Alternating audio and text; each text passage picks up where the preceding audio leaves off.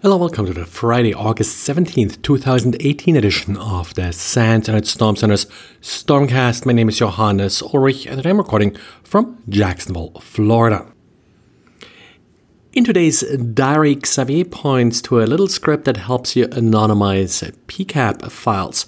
Now, simplistically, you could just change the IP addresses in a PCAP file. There is, for example, a tool TCP Rewrite that does that for you quite nicely.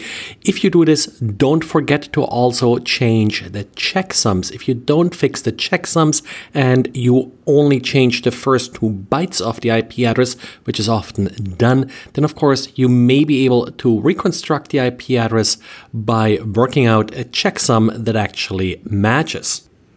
Now, TCP Rewrite has a feature to at least fix the IP checksums. In my experience, it's sometimes had issues with TCP checksums.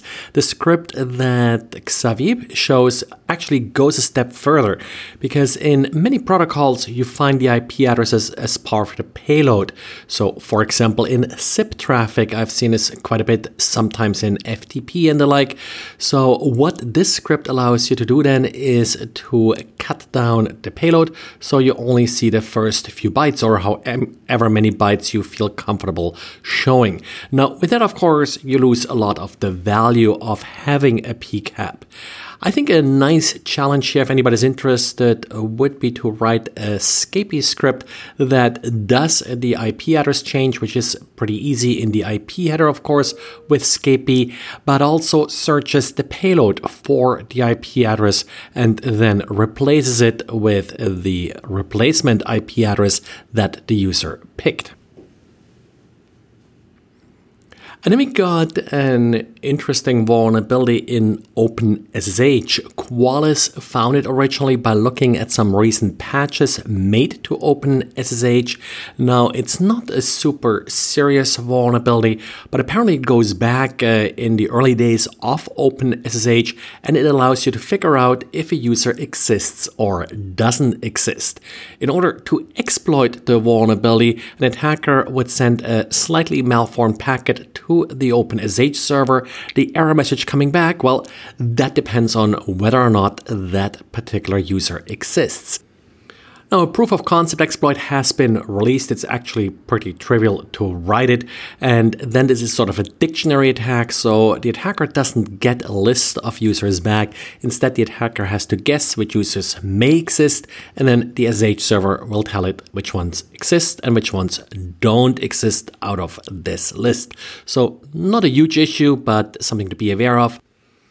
OpenSSH will log a fatal error in SSH packet get string and then it says incomplete message in your log file. However, there is no IP address logged, so you don't know necessarily who attacked you unless you correlate this with additional logs. So no rush, but if you are seeing some updates for OpenSSH, then this is probably the reason why. Voice XML is an XML definition that allows you to define interactive voice response systems. So, to set up one of those voice driven customer response services, you typically sign up with a service and then you point the service at this XML file that will then be used to provide responses to users calling in. Well, apparently, at least one of these services does have an external XML entity vulnerability. These XXE vulnerabilities are actually quite common when it comes to parsing XML, and they essentially allow an attacker to retrieve arbitrary files from the system the XML is parsed on. Now, the reason I mention this is that I find that developers are still not quite aware of this particular vulnerability. Now, yes, a lot of code is moving to JSON and there isn't really a lot of XML being used these days, but you have all these standards around, like this voice XML, that are certainly still being used and they are going to be used for the foreseeable future. So, definitely, if you are developing anything related to XML, do read up on XML external entity vulnerabilities. OWASP, by the way, has a nice cheat sheet that will help you to defend against these vulnerabilities. And researchers at the University of Florida came up with an interesting new device to detect skimmers in credit card readers. In the past, a lot of these devices depended on Bluetooth, and there are even some Android apps, I believe, that essentially look for Bluetooth signals that are commonly used by these skimmers that try to steal credit card numbers.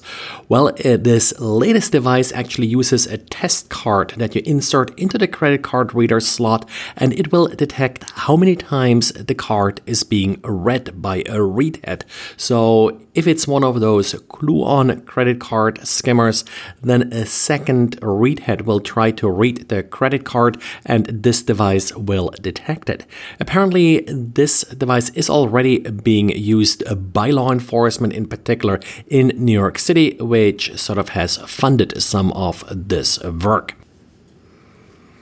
Well, that's it for today. The next three weeks, I'll be traveling through Europe and may not get to upload this podcast every day, depending on internet connectivity and the like.